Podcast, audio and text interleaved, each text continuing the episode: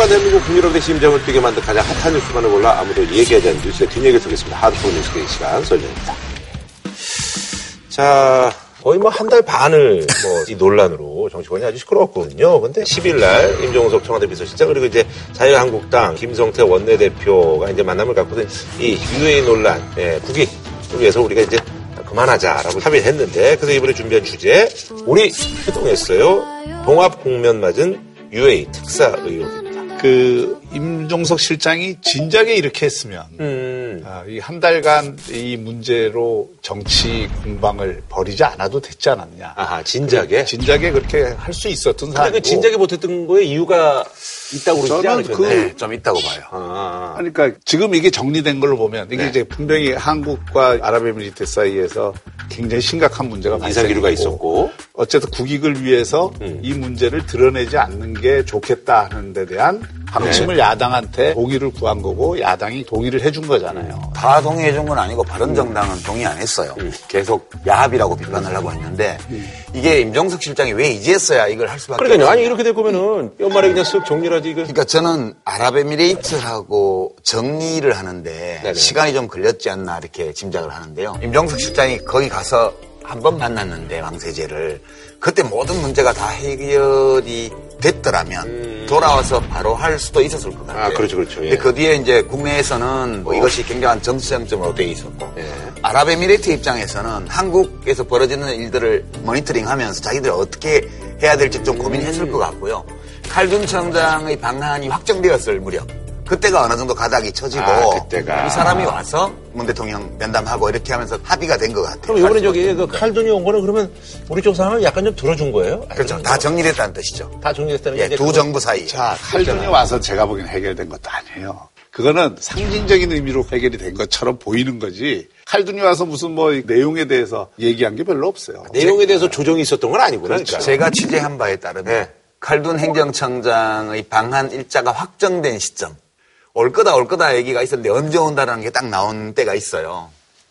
이제 그 직전에 모든 문제에 대해서 양국 정부 사이에 합의가 이루어진 것 같아요. 근데 조정이 이루어졌다고 말을 해가지고는 잘 안 먹힐 것 같으니까 그거를 미디어에 확인해주는 절차로 칼둔 행정청장이 방문해서 국회의장도 방문하고 산자부 장관도 만나고 대통령도 면담하고 이런 세레모니를 한 거죠. 그러니까 이게 과거에 그 아랍에미레이트와 한국 간에 맺어진 여러 가지 계약이나 네네. 협정을 이 정부가 적폐청산 차원에서 들여다본 건 틀림없어요. 음. 그래- 그래서 거기서 문제가 되는 조항들을 찾아낸 거예요. 음. 그리고 송영무 장관이 11월에 아랍에미레이트를 방문해서 굉장히 어설프게 그 문제를 제기하니까 아랍에미레이트에서는 발끈한 거예요. 음. 그 발끈해서 국교 단절까지 거론을 하니까 임종석 실장이 가서 그 과거에 있었던 여러 가지 어떤 문제들을 전체적으로 봉합을 한 거죠. 이제 제가 보기로는 6월 초순경에 통화했을 때 문 대통령이 비로소 이 문제를 인지했다고 저는 판단해요. 그러니까 비밀협정을 맺어놓고 새로 집권한 정부의 인수인계가 안 됐어요. 그리고 이 새 정부에서는 그걸 파악을 할 수밖에 없었죠. 이 파악하기 위해서는 국방부나 외교부나 이쪽에 면담했을 거 아니에요. 그거를 이제 박 교수님 입장에서 이렇게 보게 되면 적폐청산 조사라고 생각할 수도 있어요. 그러나 그건 아니었다고 저는 보고 있는 거고요. 알아보기 위해서 조사한 거예요. 그런데 네. 그런 과정에서 이제 김태형 장관 인터뷰가 나왔는데 김태영 전 장관은 2009년 아랍에미리트와 맺은 비밀 군사 협정에 유사시 한국군 자동 개입 조항이 들어 있었다고 밝혔습니다. 당시 UAE 원전 수주가 급했기 때문에 국회 비준 절차를 거치지 않고 협정을 체결해줬다는 겁니다. 그때의 우리 분위기라는 거는 일단 정부에서 뭘 했다 그러면 일단은 반대하는 기준이 하나는 좋고 생각을 한 거야. 모든 책임은 내가 지키고. 거기서 제일 핵심적인 건 자동 개입 조항에 대한 MOU가 있었다는 건데 음. 제가 확인을 해봤어요. 김태형 장관이 그런 취지로 얘기를 한 게 아니라는 거예요. 본인 입으로 자동 개입한다 이렇게 한 게 아니라 기자가 그런 거 자동 개입이라고 할 수 있는 게 아니니까 그렇게 약속했다 이렇게 답변을 한 내용이 다거든요. 그래서 그거를 확인을 했더니 김태형 장관은 그 자동 개입이라는 조항이 들어가 있다는 얘기는 아니었다 이 얘기거든요. 그리고 실제로 그래서 그 자료를 보니까 MB 정부하고 UAE 간에 맺은 군사 협력이 네 개 항목이 이미 다 공개가 돼 있어요. 그러니까 그거는 이면 계약이 아니지. 예. 그리고 이 안에는 자동 개입이라고 하는 게 들어갈 만한 내용이 없어요. 김태형 장관이 뭐 자동 개입이라는 용어를 거기 문서에 썼던 안 썼던 그 문서는 공개 안 할 거니까 우리가 확인할 수는 없는데 여하튼 핵심 내용은 문제가 된 거는 방위협정 수준의 비밀협정을 한 거예요. 이거를 공개하면 그 비밀 협정문이라는 게 말고요. MOU 말고 말고요. MOU 말고요. UAE가 전시 상황이 벌어졌을 때 한국군이 개입하는 걸로 약속을 해준 거예요. 그걸 어디서 할 수 있냐면 김태형 전 장관이 아니 이런 협정을 이 군사 동맹 수준인데 이걸 어떻게 비밀 협정으로 국민들도 국회도 모르게 할 수 있냐? 국회에서 어차피 파병 동의를 해야 되니까 국회에서 동의 안 해주면 못 가는 거 아니냐? 그래서 해줬다는 얘기예요. 그러니까 저는 이게 심각한 문제라고 보는 게 우선 정말 그렇게 생각하고 해줬다면 사기친 거예요.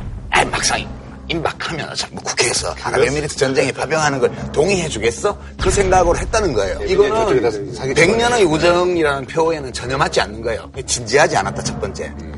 두 번째는 만약 정말 보낼 생각이었다면 위헌이에요. 위헌. 뭐 그런 지적들이 지금 나오고 있죠. 세 번째 대통령은 몰랐을 거다. 김 전 장관은 이 같은 사안을 이명박 당시 대통령은 몰랐다고 말했습니다. 보고 안 했어요. 예, 대통령 모르시죠? 뭐 대통령께서 그, 그 세상까지 부, 그 부서에서 하는 걸 알 수가 없잖아요. 이건 국기문란이에요. 군기문란이에요. 대한민국의 국군 통수권은 대통령이에요. 유사시에 외국에서 전쟁 상태가 벌어졌는데 우리 군대를 보내는데 그거를 대통령한테 보고 안 하고 마음대로 국방부 장관의 비밀 협정을 했다. 이러면 군기문란이에요. 국기문란이고요. 그리고 대통령이 만약 이걸 다 알고서 이걸 했다면 원전 수주라는 돈벌이를 위해서 우리 국군을 용병으로 보낸 거예요. 그 사람들이 돈 받고 용병 가는 게 아니고 우리 한수원이 돈 벌고 그 대가로 우리 군대를 보내는 걸 했다는 그거는 거는 그거는 좀 과장된 표현인 게 아, 과장이에요? 아니, 과장이죠. 그러니까 이게 원전 수주라고 하는 게 상대가 경쟁국이 있는 거니까 네. 프랑스는 해구산을 제공해주고 군사기지를 거기에 건설을 하고 이걸 해요. 그러니까 아랍에미리트가 유사시에 한국의 군수 지원이라든지 여러 가지 도움이 필요하다라는 것에 대해서 약속을 했을 수는 있겠어요. 저도 그것에 대해서 확인을 해보니까 아니래 그게 또 아니라고 그러니까 내가 정확한 아, 예. 답은 내가 그렇게 수 말할, 예, 수밖에 예. 없지. 예, 예. 왜냐하면 예. 그 비밀 협정문이 있어도 이 정부가 있다고도 말 못하고 공개도 못해요 어차피. 그걸 알기 때문에 없다고 얘기하는 건데 저는 있다고 보는 거고요. 그러니까 이게 지금 이런 거예요. 원전 계약은 그쪽의 원전 사업자하고 우리 한수원 원전 사업자가 맺은 거잖아요. 여기에 임용 계약이 군사 조치가 들어갈 수가 없어요. 이 계약은 계약이에요. 그러나 아랍에미레이트는 왕정 국가니까 우리처럼 이게 구분이 있는 게 아니잖아요. 그래? 그럼 뭐 우리 그거 원전 사업자 계약 그렇게 할 테니까 이거 군사 군사 협력 줘. 이렇게 할 수 있는 나라예요. 그래서 그거는 따로 군사 협정으로 있는 거예요. 그 군사 협정이 예. 제가 말씀드린 비공개 MOU. 비공개 MOU 그거. 말고 그건 임용계약이 있다는 임용 계약이 아니죠. 그게 주 계약이에요. 만약 비밀 군사 협정이 있었다면 그것이 모 계약이고요.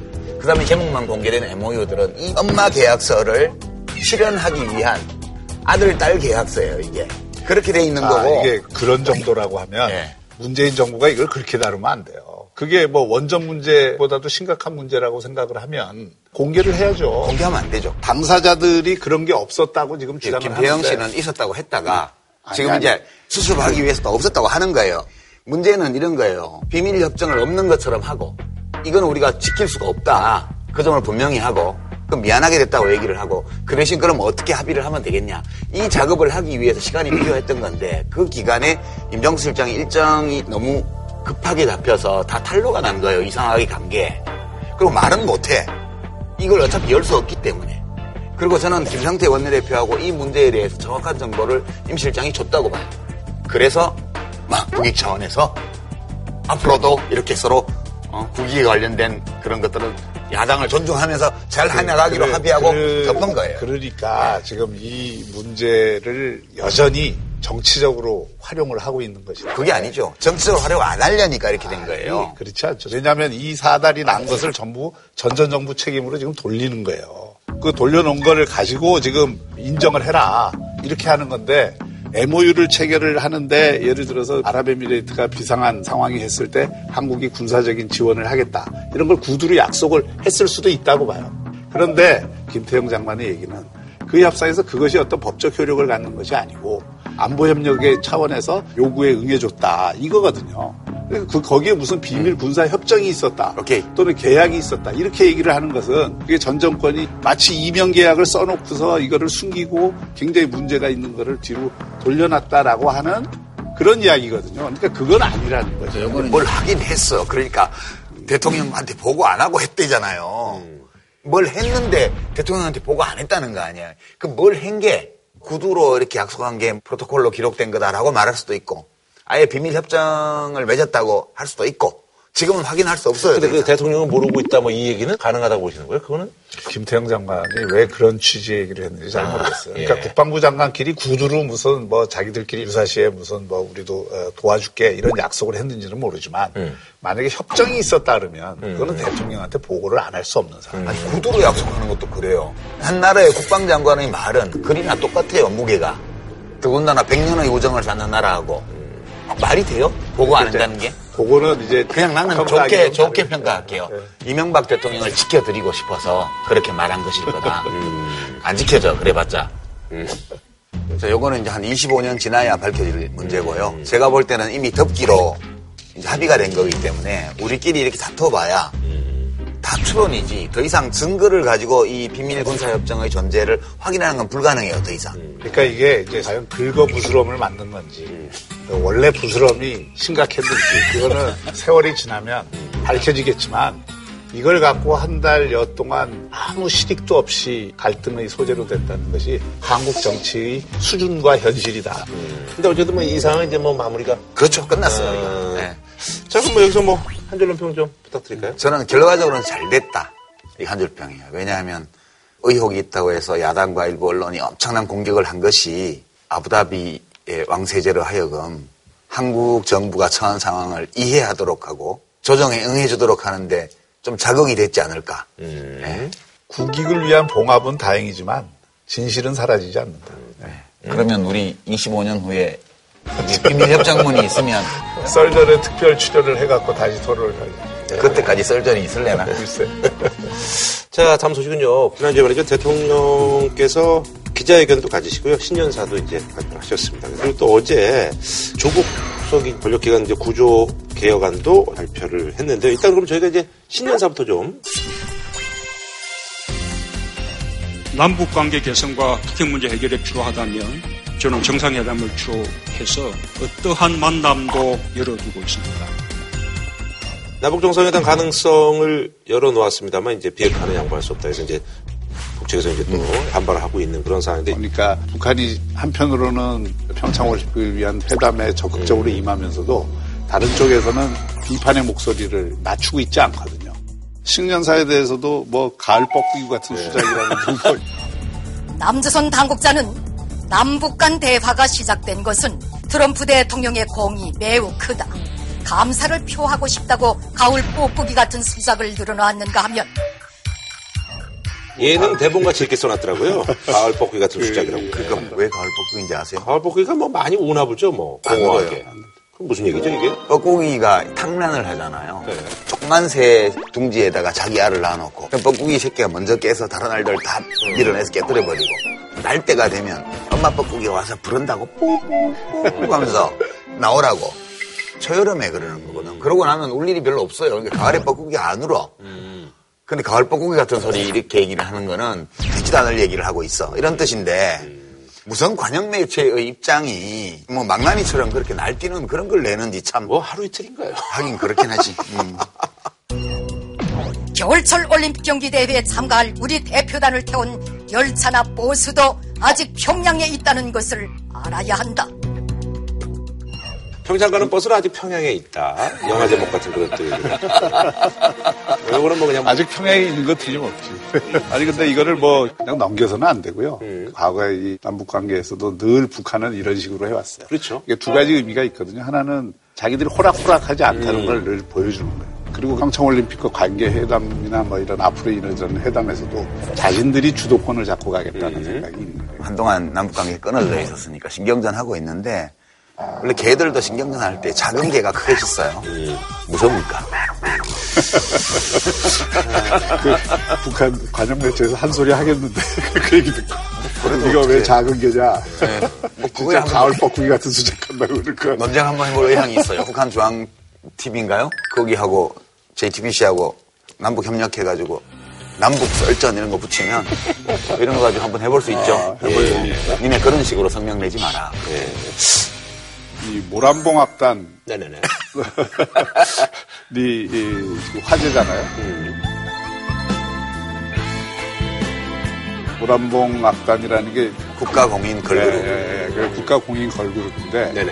모란봉 악단이 원래 거기서 하는 게 뭐 그 김정은 찬양 일색의 그 노래를 걸그룹에 한. 거잖아요. 뭐 그이 없인 못 살아, 음. 잔학계나 원수님 생각 뭐 이런 걸 주로 이제 했던 건데 우리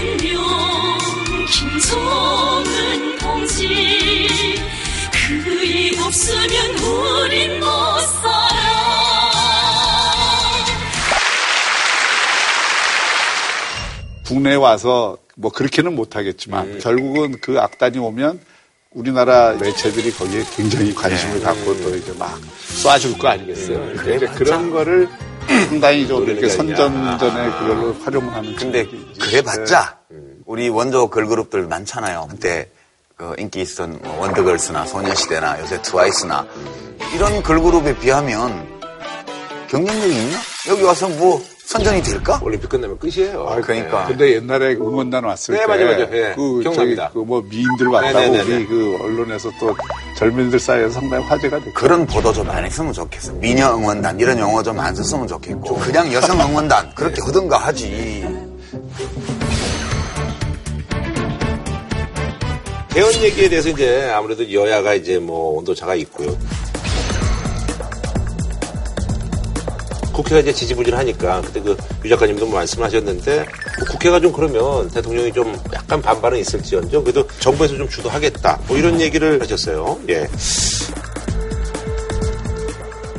그 일단 대통령이 개헌에 대한 강한 압박을 한 음. 것으로 봐야죠. 6월 어, 지방선거에서 개헌을 하겠다는 의지를 분명히 음. 표명한 것이고 야당에도 정부의 이런 강한 압박이 일단 일정하게는 영향을 줄 것. 같아요. 어. 이미 그 야당이 지금 움직이고 그러니까 뭐 장애 투쟁한다고 광화문에 그래. 나갔지 않아요? 광화문에 나가서 이제 그 두 가지를 얘기했죠. 그러면 날씨가 풀려서 다행입니다. 정부 어, 지난주 엄청 춥잖아요. 그래서 이제 어. 미세먼지가 높아. 어, 야 그거 더 안 좋다. 아니 어차피 뭐 이렇게 해가지고 뭐 엑스표 이렇게 뭐 많이 하니까. 예. 아, 이걸 엑스표 하는 게 아니라 샤우팅 해야 되는데 엑스표 하면 안 되지. 두 가지 메시지를 냈어요. 하나는 에, 정부가 주도하는 개헌은 바람직하지 않다. 그거는 국민들과 함께 싸우겠다는 거고. 두 번째는 개헌에 임하겠다. 그 메시지를 했어요. 그러니까 어떤 면에서는 그 문재인 대통령의 신년사에 개헌 국면을 열어준 효과가 있는 거예요. 그러니까 저도 뭐 기본적으로는 정부가 안 내놓고 이거를 국회에서 받을 거냐 안 받을 거냐 이런 식으로 하는 거는 바람직하진 않다고 봐요. 지금 우리 개헌 과정이 어떻게 돼 있냐면 정부가 발의를 하면 국회에서는 이게 찬반 논의만 할 수 있지 그 내용에 대해서 토론을 할 수가 없어요. 손을 못 대죠. 네, 수정은 손을 못 하죠. 수정을 못 하니까. 전반은요. 어. 그럼 국회는 국민들의 대표 기관이 개헌을 논의해야 되는데 손만 들고 있으면 이거 곤란하잖아요. 그러니까 아마 정부도 대통령이 그렇게 안을 내놓고 밀어붙이는 이런 개헌은 저는 안 하리라고 봐요. 압박. 그러니까 지금 대통령이 발의를 하든 국회에서 과반수 동의를 받아서 발의를 하든 네네. 여하튼 제적 의원 3분의 2 찬성을 받 아야만 그렇죠. 국민투표로 가요. 그렇죠. 그러니까 자유한국당이 반대하는 한은 관제개헌 아니라고 하든 죽어서 걔네도 안 되는 거. 뭐라고 하든 네. 안 되는 거예요. 그러니까 그거 가지고 그렇게 흥분할 필요 없어요. 자유한국당은. 아하. 그럼 이제 두 번째 포인트가 중요한 건데 그 대통령이 이렇게 기념 기자회견 하면서 개헌 문제에 대해서 기본 입장 딱 발표하니까 이 제1야당은 그거 갖고 와글와글 거기서 그거 하고 있고 정부는 또 정책 이슈나 민생 이슈 가지고 막 가니까 야당이 또 손해야. 이렇게 하지 말고 오늘 광화문에 괜히 나간 거예요. 미세먼지도 많은데. 그러지 말고 국회 개헌 특위가 있으니까 거기에 권력 구조에 대한 안을 포함해서 개헌안을 빨리 자유한국당이 내고 그걸 가지고 협상을 하다 보면 대통령이 열심히 협상하고 있는데도 정부안을 내겠다 이렇게 하지는 않을 거 아니에요. 그러니까 아니 근데 지금 대통령 얘기는 어쨌든 간에 지방선거와 개헌 국민투표 동시 실시는 국민과의 약속입니다. 지난 대선에서 모든 정당과 후보들이 약속했습니다. 근데 야당은 뭐 적극적으로 반대하고 있는데 이거는 어떻게? 그거는 공약 다 지키면 나라 망한다는 게 지금 자유한국당 원내대표의 입장이잖아요. 그러니까 뭐- 뭐 그걸로 다 해- 설명이 되죠. 제가 보기에는 자유한국당도 그 부분에 대해서 당론이 결정이 안돼 있고 내부에도 여러 의견이 있어요. 그러니까 그 논의를 빨리 해야죠. 그리고 저는 그 부분에 관해서는 대통령과 여야 이 대표 간의 회동이 필요하다고 봅니다. 언제까지 이 국민을 위한 개헌안을 만들겠다. 이런 합의를 한다면 저는 상당히 속도가 붙을 수 있다고 근데 봅니다. 이제 국회는 참 믿기 힘들어요. 왜냐하면 2007년도에 노무현 대통령이 본인의 임기 6개월 단축을 받아들이는 그런 원포인트 원포인트 개헌 이제 4년 중임제로 하는 그거를 제안하고 발의를 하려고 그랬어요. 근데 그때 여야 모든 당들이 뭐라고 얘기를 했냐 하면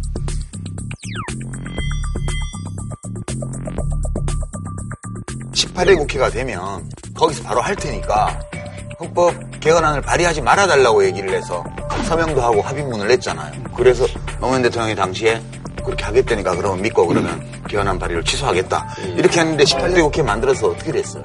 안 했잖아요. 그거 개헌 논의하면 뭐 블랙홀로 빠진다는 이러면서 탱개쳐버리고. 그러고 실종이 돼서 10년이 됐어요, 지금.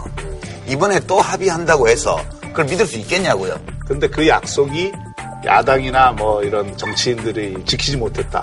그러면 그 다음에는 문재인 대통령이 정부안을 낼 수가 있는 거죠. 그러면 그건 국민적 명분도 있고, 그건 아마 제가 보기에는 견디기 어려운 상황을 만들 수 있다고 봐요. 그리고 이제 권력기관 이제 개혁안을 발표를 했는데 문재인 정부의 권력기관 개혁의 기본 방침에 대해서 말씀드리겠습니다. 과거 적폐의 철저한 단절과 청산입니다. 검찰이 어떤 그 기소 독점권 폐지하고 그다음에 고위공직자 비리 수사처 신설 같은 그동안 많이 다뤘던 것들이 얘기가 되고 있습니다. 예. 뭐 이건 전좀 문제 제기를 하고 싶은데 네네. 이 내용보다도 이걸 왜 조국 수석이 발표를 하죠? 그럼 누가 해야 되는 거죠? 아니 그러니까 대변인?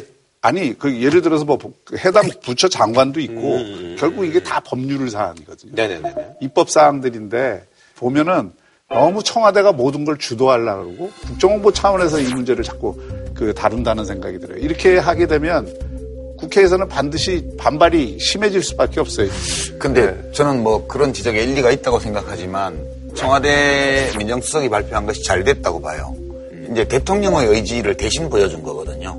이제 어차피 지금 법률 심의를 할 때 경찰은 행안위원회, 그다음에 국정원은 정보위원회가 되고, 그다음에 검찰청은 법사위원회가 될 거 아니에요. 그러니까 국회의 소관 상임위원회도 세 개 이상 돼 있는 거라서 이걸 따로따로 입법 발표를 하는 것이 부적절해요. 그러니까 청와대에서 대통령의 정부의 기본 입장을 천명을 하고 왜냐하면 이 일을 만드는 과정에서 각 해당 소관 부처들하고 합의를 한 안이기 때문에 청와대에서 발표하는 게 맞고요. 그게 왜 청와대에서 말하는 거 빠져요? 예를 들어서 지금 이낙연 총리가 안 보여요. 그러니까 그 블록체인을 블록 할 수 없다. 뭐 이런 얘기나 하게 만들고 말이죠. 그러니까 국무총리 밑에 국무총리 조정실이라는 게 있어서 부처 장관들 간에 협의해야 될 거 다 하고 그래서 관련 부처 장관들이 이런 정책들을 발표하는 게 그게 정상적인 국정 운영이지. 청와대 민정수석이 뭔데? 대통령 빈선데. 장관들은 뭐하러 있고 여당은 뭐하러 있는 그러니까 이건 그냥 발표예요. 저는 대통령이 나와서 발표했더라면 더 좋았을 거라고 생각해요. 근데 아마 틀림없이 아 이거 대통령이 직접 나서시는 거는 좀 정치적 부담도 있으니까 이제 수석이 발표하도록 하겠습니다. 이렇게 된 것 같아요. 이렇게 됐고 이제 이 가이드라인에 따라서 해당 부처들이 협의를 하면서 법안을 다 만들게 될 거예요. 그러면 만약 여당이 발표한다면 법안은 정부에서 다 만들어 놓고 의원들은 줘서 의원 발의로 청부 입법을 한 건데 정부도 헌법에 따라서 입법 발의권이 있는데 뭐하러 그렇게 하냐는 시간이 거예요. 오래 걸린다. 네. 정부가 제출한 법안은 수기 기간이 길어가지고 오히려 의원 발의로 하는 게 훨씬 빠르기 때문에 정부들이 통상 그 방법을 많이 써왔는데 지금 전공법으로 가겠다는 거거든요. 정부 입법으로 발의하는 걸 기본으로 잡고 간다는 뜻이고 그건 확정이 안된 거예요. 아니 그리고 정부안으로 가는 게 맞죠. 그, 그래- 정부안으로 가는 게 맞아. 그거는 정부가 그러니까 우선은 대통령이 추진하는 건데 뭐 국회에는 지금 사법개혁위원회가 이미 만들어져 있잖아요. 여야 합의로. 그러니까 그런 어떤 법안들은 앞으로 이게 사법개혁 위원회에서 다 다뤄져야 될 법안들이거든요. 그러니까 청와대 독주의 국정이다라고 하는 인상을 너무 강하게 준다는 게 제, 제 요지고 청와대 독주가 아니고 청와대가 책임성 있게 안 하면 못해요 이거를. 이게 지금까지 사법개혁이나 검찰개혁이나 국정원개혁이나 뭐 수사권 조정 문제나 이런 것들이 한두 해 논의되어 온 문제가 아니에요. 2002년, 2003년도부터 논의되어 온 문제들인데 15년이 넘도록 해결이 안 됐잖아요. 이게 이건 뭘 의미하냐면 개별? 부처, 아. 정부 부처 또는 개별 국회 소관위원회만 맡겨놔가지고는 서로 물려있기 때문에 아무것도 안 된다는 거예요. 그래서 꼭 해야 되기 때문에 대통령의 의지를 가지고 정부에서 추진을 한다는 뜻입니다. 그리고 그 점을 국민들에게 확실히 보여요. 아니, 근데 그, 이것도 역시 야당이 뭐 움직이지 않으면 이것도 안 되는 거 아니에요? 지금은 안 그렇죠. 되죠. 안 되죠. 근데 이제 제가 이제 프로그램 하면서 느끼는 건데 국회 어떤 그런 동의 없이는 아무것도 할 수가 없네, 지금. 그럼요. 국회가 얼마나 중요한데요. 정말, 예. 87년 민주적 발전 국가라고 우리가 그러잖아요. 그러니까 87년 체제하에서는 대통령이 강해지는 만큼 국회도 강해지게 이게 법을 만들어놨기 때문에 5년 단임제에서 여소야대 이게 가장 불편한 환경이에요. 그러니까 이제 그 조건에서 문재인 정부가 앞으로 그 2년을 더 일을 해야 되는데 그 2년을 국민들이 볼 거예요. 뭐가 되고 뭐가 안 됐는지. 이걸 다 판단해서 20대 국회에서 투표권 행사를 할 거라고요. 어차피 이게 정부는 강력한 의지를 갖고 밀어붙이는데 야당이 협조를 안 해서 이게 못한 거니까 그거를 총선에서 심판해 주세요. 그 이런 시각을 갖고 국정을 운영을 하면 잘 될 게 아무것도 없어요. 협치라는 건 그런 게 아니라 여소야대에서 야당의 협력을 얻기 위한 다양한 방안을 강구하고 국정에서 하고자 하는 대통령이 특히 자기 프로젝트라고 삼은 것들을 하고자 하는 그런 노력을 관철시키는 과정이에요. 그러니까 문재인 정부가 성공하기 위해서는 할 수 있는 방식으로 하는 게 좋다. 자, 한 줄로 소개 부탁드리겠습니다. 제가 먼저 하자면 이게 상식이 답이다. 그렇게. 예. 저는 내 삶이 달라진다는 이 문재인 네. 정부의 금년도 그 국정 방향에 동의하면서 그럼에도 불구하고 이 역효과들을 더 중요하게 생각하는 관점이 필요하다고 생각하고 그런 면에서 저는 까마귀를 쏘았는데 비둘기가 죽었다는 소리가 안 나오도록 그렇게 좀 했으면 좋겠다 싶습니다. 네. 어, 다음 소식은요, 이제, 이제 문재인 정부 집권 2년차 접어들면서 일자리 창출에 이제 온 국민들이 이제 관심이 쏟아지고 있죠. 예. 그래서 이번에 준비한 주제, 문정부 국정과제 일자리 정책, 일자리 아이준이, 예. 이거는 뭐 저희가 뭐 이제 이제 뽕트를 좀 많이 해봐가지고, 예. 범죄 도시에 보면은 그 있잖아요. 아이준이 뭐 이런 거, 예. 정치하러 왔는데 내 그것까지 알아야 하니. 뭐 이런 거. 문재인 대통령이 그 2018년 화두로 삶의 길을 잡은 거는 저는 굉장히 잘했다고 봅니다. 다만 이제 어떻게 할 거냐. 그, 그 전략이 얼마나 그 유효한가 하는 거에 대해서는 따져봐야 되겠죠. 그러니까 지금 신년 여론조사가 여러 언론사에서 나오고 있잖아요. 근데 총체적으로 보면 제일 많이 나오는 게 적폐청산이 여전히 강력한 요구로 있어요. 두 번째가 일자리 창출이에요. 그러니까 적폐청산은 뭐 대통령이 하는 건 아니고 뭐 여러 하시는 거지 뭐. 아니에요, 아니긴 또. 적폐 청산은 이제 각 부처의 장관들이 그동안의 적폐들을 좀 밝혀내고 그다음에 거기서 사법적인 단죄가 필요한 거는 검찰이 하고 그렇게 하는 거니까 이제 각자 알아서 하는 거고요. 대통령은 초점을 지금 일자리 창출, 그다음에 삶의 질 개선 여기 금년도의 가시적인 성과를 어느 정도라도 좀 내야 되겠다는 의지 이런 거를 강하게 지금 내비친 거죠. 그 의지는 바람직한데 실제 결과는 그렇게 낙관적이지 않다 네. 하는 게 2017년에 한 32만 개 자리가 늘어났는데 2018년에 공공 부분이나 이런 데 자리를 많이 늘림에도 불구하고 32만 개로 그 예상하고. 것이다. 그러니까 예. 2017년이나 별로 달라지는 게 없는 거예요. 그만큼 지금 고용 상황이 그안 좋은데 지금 이제 문재인 정부가 쓰고 있는 소위 친노동 정책이나 네. 일자리 정책들이 일자리를 늘리는 효과를 가져오는지 오히려 일자리를 제한하거나 또는 왜곡시키는 효과를 가져오는지 이게 지금 쟁점이 되는 거죠. 네네네. 해봐야 알죠. 그러니까 지금 전체적으로 보면 대기업들은 사내 유보를 어마어마하게 갖고 있으면서도 고용을 줄이고 있으니까 그거는 이제 대화를 통해서 뭐 좀 부탁하는 수준이죠. 투자를 해달라. 좀, 좀 노력 좀 해달라 이런 정도고 구체적으로 투자하고 싶어도 투자 여력이 없는 중소기업들 이런 데 네. 지원을 좀 강화를 하고 특히 최저임금 많이 인상을 하면서 그거로 인해서 좀 한계 상황에 직면해 있는 데들은 임금 지원? 한 3조 원 규모의 임금비 지원도 했고 네. 그다음에 공공 분야에서부터 채용도 늘리고 그리고 어, 이제 비정규직을 줄이고 이제 이렇게 지금 가고 있는 거예요. 네. 근데 이제 이렇게 하는 것이 어떤 연쇄적인 효과를 가지고 올까에 대해서 지금 뭐 법인세 인상 뭐 이런 거 가지고 지금 오히려 역효과 날 거다 이런 전망과 그러나 이렇게 저소득층의 소득을 강화해주는 작업을 통해서 경기 활성화할 건 좀 있을 거다라는 이제 전망이 엇갈리고 있어서 지금 처음 해보는 거잖아요. 이런 식으로 강력히 하는 거는. 예. 한번 봐야죠. 그 일자리가 전체적으로 늘어나려면 두 가지 전략이 있어요, 기본적으로. 공공 부분의 일자리를 늘려서 하는 전략이 있어요. 그 전략을 쓴 게 되게 스페인이나 그리스나 이탈리아 같은 나라들이에요. 그리스 같은 나라들은 공공 부분 노동력이 차지하는 비중이 15% 가까이 돼요. 그런데 지금 우리나라는 그런 상황이 아니잖아요. 시장 경제가 굉장히 강하기 때문에 결국 공공 부분에서 지금 여러 가지 일자리 늘리는 정책을 쓴다 하더라도 그게 전체에서 차지하는 비중은 많지 않아요. 크지 않고 결국 민간 부분이 일자리를 얼마나 많이 늘릴 수 있느냐가 관건이거든요. 근데 민간 부분이라고 하는 것은 지금 우리나라 일자리의 85%를 중견 중소기업이 차지하고 있고 대기업이 15%를 차지하고 있잖아요. 대기업은 일자리를 늘리는데 굉장히 한계가 있어요. 제한적이네요. 예. 그두 가지 이유 때문에 그런데 그들은 이미 뭐 해외 아웃소싱. 와그 아웃소싱도 많이 하고 또 국내 대기업 일자리가 워낙 배우 수준이나 그렇죠. 이런 것들이 예. 높기 때문에 그걸 더 늘리면은 자기들에게 굉장히 음. 부담이 되거든요. 그러니까 그 일자리를 안 늘려요. 늘리는 척만 하지. 음. 결국은 중소기업, 자영업 쪽에서 일자리가 늘어나야 되는데 그쪽에서 죽는다는 소리 나오는 게 최저임금 인상과 노동시간 단축, 정규직화 이런 것들이 한꺼번에 지금 몰려드니까 중소기업이나 자영업 하는 사람들이 작년 말에 이게 나타나는 현상 중에 하나가 일자리를 아예 줄이거나 해외로 나가거나 이런 일들이 지금 주위에 상당히 비일비재하게 있거든요. 그러니까 이런 문제들에 대한 대응을 어떻게 할 거냐 정부가. 언론 보도에는 이 인간관계가 보도가 거의 안 되고 있던데 공정거래위원회의 역할이 되게 중요하다고 봐요. 어떤 의미냐 하면 뉴스를 보니까 큰 기업의 영업이익률이 50%였대요. 100원어치 팔면 50원 나온 거예요. 영업이익이. 근데 이 대기업의 협력업체들의 영업이익의 평균치 2%였대요. 이거는 무슨 뜻이냐 하면 이 지금 대기업들의 엄청난 영업이익이 어디서 오냐 하면 협력업체들 쥐어짰다는 거예요, 전부 다.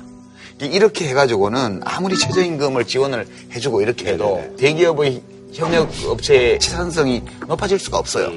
그러면 계속 한계 상황으로 내몰린다고요. 그래서 저는 공정거래위원회가 중심이 되어서 부당하게 협력업체들을 착취하는 이 대기업의 행태를 크게 손봐야 된다고 봐요. 이진단은 뭐 맡아보시는 거예요? 공정거래위원회에서 적극적인 역할을 하는 것은 의미가 있다고 봅니다.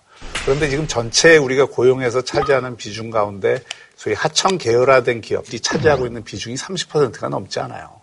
나머지는 이게 다 중견기업, 중소기업, 또 자영업, 뭐 이런 데서 청출이 되는 거거든요. 그러니까 동반 성장을 강화하는 전략도 써야 되지만 네네네.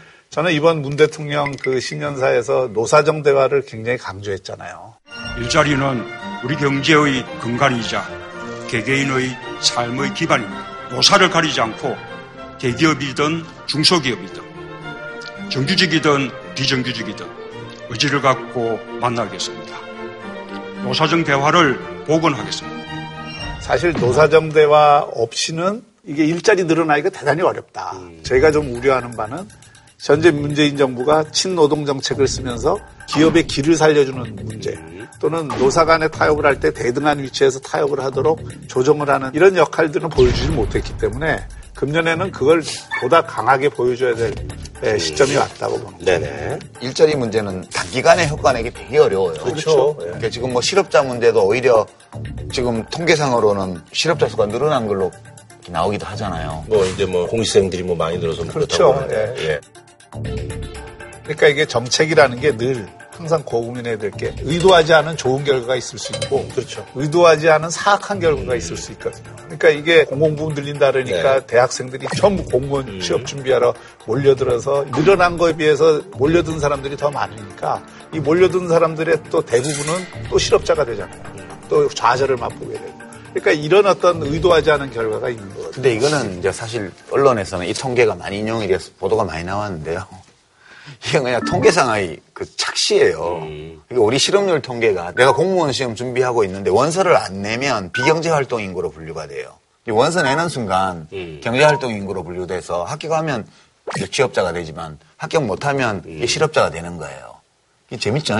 그러니까 지금 하반기 지방 공무원 채용을 늘렸잖아요. 이번에 이제 추경 편성하고 뭐 이래가지고 그러면서 그동안에 이제 공무원 시험 준비만 하던 청년들이 원서를 낸 거예요, 엄청.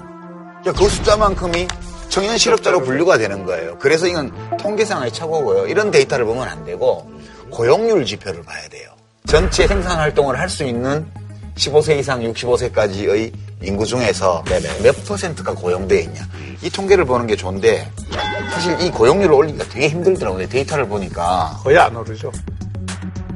근데 일자리를 결국 늘리는 거는 이렇게 반기업 정서를 확산하고 기업들을 벌 주는 분위기에서는 일자리 늘지 않습니다. 누가 반기업 정서를 조작해요? 그다음에 외국 기업들한테 물어보세요. 그러면 그 아, 그건 자기들이 저지른 일이에요. 아니, 또 하나는 외국인 투자를 적극적으로 유치를 해야 되잖아요. 그러니까 유치하기 위해서는 규제 개혁이나 이런 걸 해야 된다고 같이. 근데 우리 박 교수님이 좋다고 생각하는 정책은 지난 10년간 많이 해봤잖아요. 근데 안 됐잖아. 그러니까 이제 다르게 좀 해보자는 거지. 특히 청년 일자리와 관련해서 네. 정부가 경제학 교과서에는 그러면 안 된다고 많이 나와 있는 그런 비상한 정책까지도 쓰지 않으면 굉장히 어려워진다는 점을 좀 알아주셨으면 네, 한 줄로 평 부탁드리겠습니다. 예.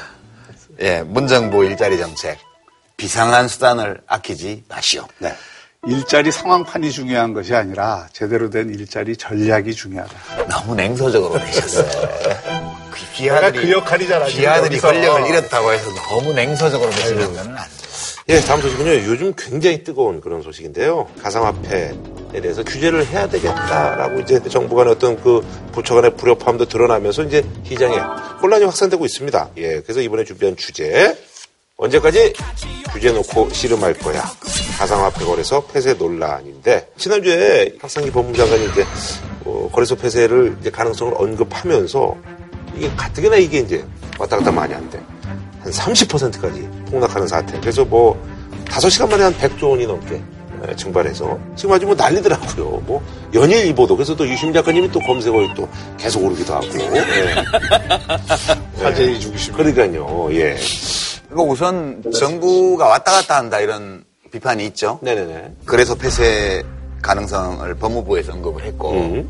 또 금융위에서도 좀 강경한 입장을 내놨고 음. 근데 정부통신부는 또 그렇지 예, 않아요. 산업 관련부처에서는 또 좀 다른 입장이고 음. 그래서 정부가 왜 불협화음이 나냐 그런 비판이 많아요. 저는 우리 정부의 고위 관료들이 음. 가상화폐나 블록체인에 대해서 제대로 모르는 것 같아요. 이게 어떤 방식으로 지금 구동이 되고 있고 음. 어떤 문제를 낳고 있는가에 대해서 좀 명확한 인식 이런 게 전제된 다음에 정책을 써야 되는데 지금 보면은 막 사회 문제가 되고 있으니까 그 문제를 다루겠다는 그 의지만 지금 음.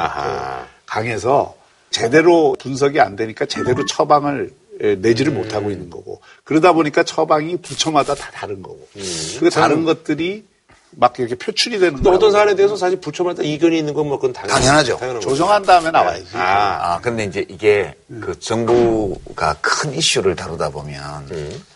부처에 따라서 입장이 갈라지는 문제들이 있잖아요. 네네네. 이게 불협화음이 밖으로 비칠 때 그게 실제 불협화음일 수도 있고 의도한. 짜고 치는 고스톱 같은 걸 수도 있고요. 굿값, 백값, 착한 경찰, 나쁜 경찰 그러니까 이런 역할을 장관은 있고 일단 약간 총대 맨걸 수도 네, 있다는 또는. 부처 간의 협의가 지지부진할 때 아, 자기 부처에 유리하게 끌고 오기 위한 여론의 지원을 얻기 위해서 음, 먼저. 일부러 밖으로 불협화음을 내기도 해요. 저는 이게 맨 마지막 경우일 가능성이 아하. 많다는 거예요. 법무부가 이 문제에 대해서 제일 강경한 입장을 가지고 있는데 정부 안에서 작년 가을부터 TF를 만들어서 논의를 해왔잖아요. 지금까지. 근데 상황은 자꾸 커져가고 있는데 부처 간의 의견은 안 좁혀지고 네네네. 근데 결정해야 될 시점은 다가오니까 어, 이거에 대해서 좀 강력한 규제를 원하는 쪽에서 밖에다가 치고 나간 측면이 커요. 이거 볼 때 제가. 근데 정부 쪽의 어떤 그 대응은 결국은 치고 나갈 거라고 보시는 거예요? 비둘기 매파로 봤을 때는 어, 매로 가는 거예요. 그렇죠. 일단 이제 폐쇄, 그다음에 규제, 그다음에 방임 이세 가지가 있잖아 기본적으로. 근데 제일 센 폐쇄를 한번 카드를 쭉 뽑았다가 집어넣었어요. 그러고 나서 규제는 최소한 하는 쪽으로 지금 가고 있는 거거든. 그래서 전체 정부로서 보면 강한 규제를 하는 쪽으로 지금 가는 거고 그 강한 규제의 여론을 일으키는 지렛대로 법무장관의 한마디가 쓰였다. 저는 그렇게 분석해요. 근데 그 청와대 입장도 매일 좀 다른 것 같아요. 음. 처음에는 에, 법무부 어, 발표에 대해서 별 얘기 안 하다가 네. 막 네티즌들이 청와대 게시판에 올리고 그러니까 정원하고 막 이러니까, 아 이거 예. 뭐 확정된 거 아니다 뒤로 쭉 뺐다가 또 이제 며칠 지나면서 계속 이 문제가 되고 특히 우리 유 작가님이 화제를 만들고 이러니까 지금은 또 거래소 폐지를 검토하는 식의 메시지를 지금 내고 있거든요.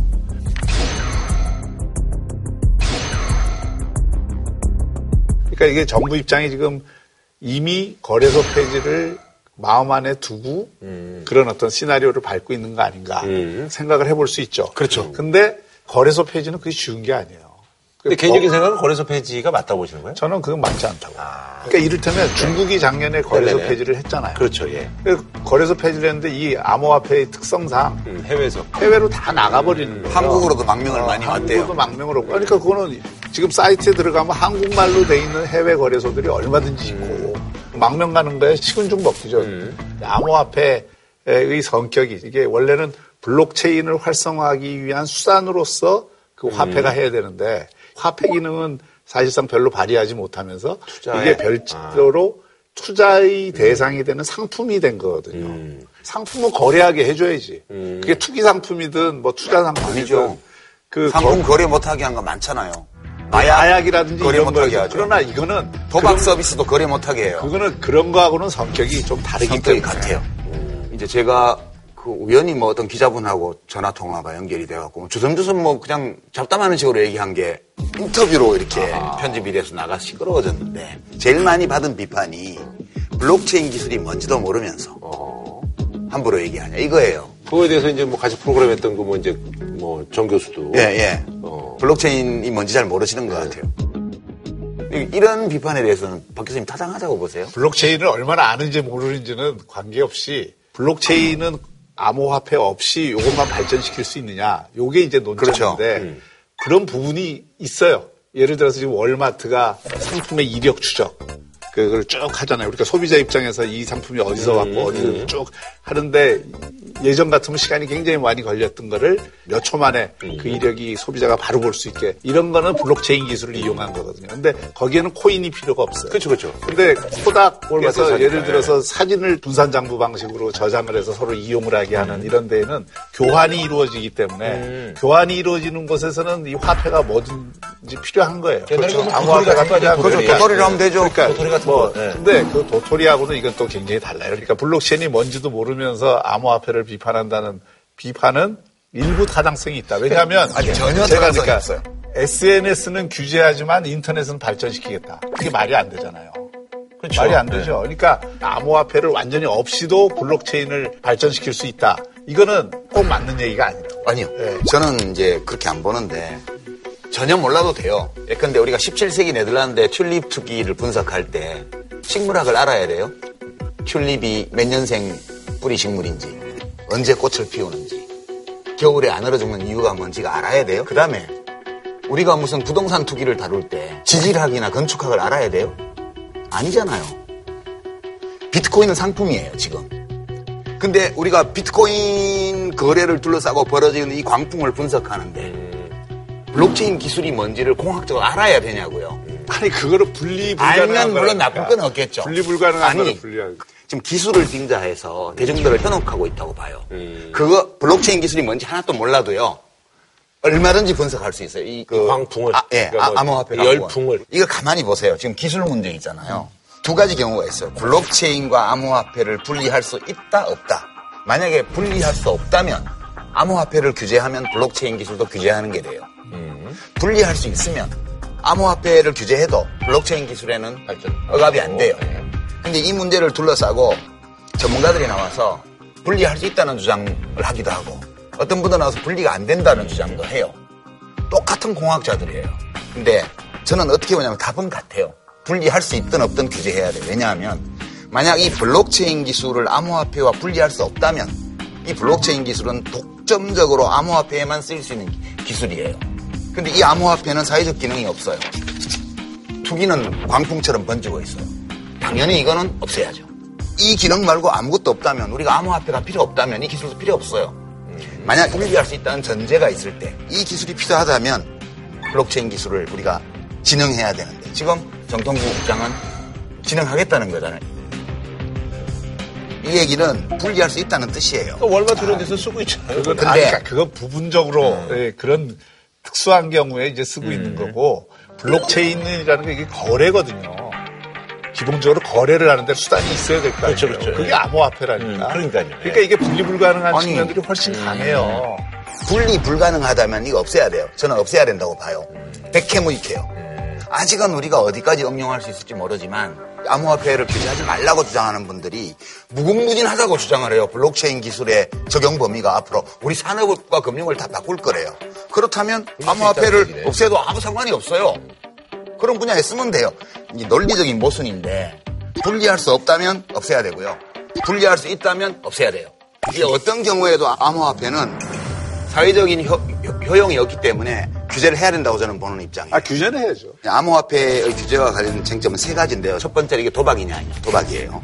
현재로서. 암호화폐가 분명한 투기 대상이 돼 있고 이게 음. 가격이 오르는 이유는 단 하나예요. 돈 놓고 돈 먹는 시장에서 그렇죠. 돈이 많이 들어오니까 네네네. 이 가격이 오를 수밖에 음. 없는 거예요. 그러니까 인생 역전을 해보는 그런 기회로 비트코인 투자를 삼고 있는 젊은이들이 굉장히 많아요. 그게 이제 도박이죠. 온라인 도박. 그러니까 그런 어떤 투기 심리죠. 투기 심리에 아니, 그냥 도박이에요.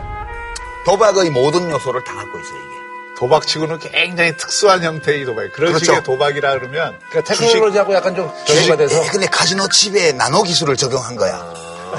응? 그러면 나노 기술을 적용한 우리 카지노는 허용해야 돼요? 그러니까 목적과 수단이 전도된 거는 맞아요 지금. 두 번째, 제가 말씀드렸죠. 암호화폐와 블록체인이 분리가 가능한 경우이든 분리가 불가능한 경우이든 규제는 해야 된다. 그게 제 주장이고. 세 번째는 그러면 이런 물건이 어떻게 해서 이렇게 붐을 일으키게 되었나?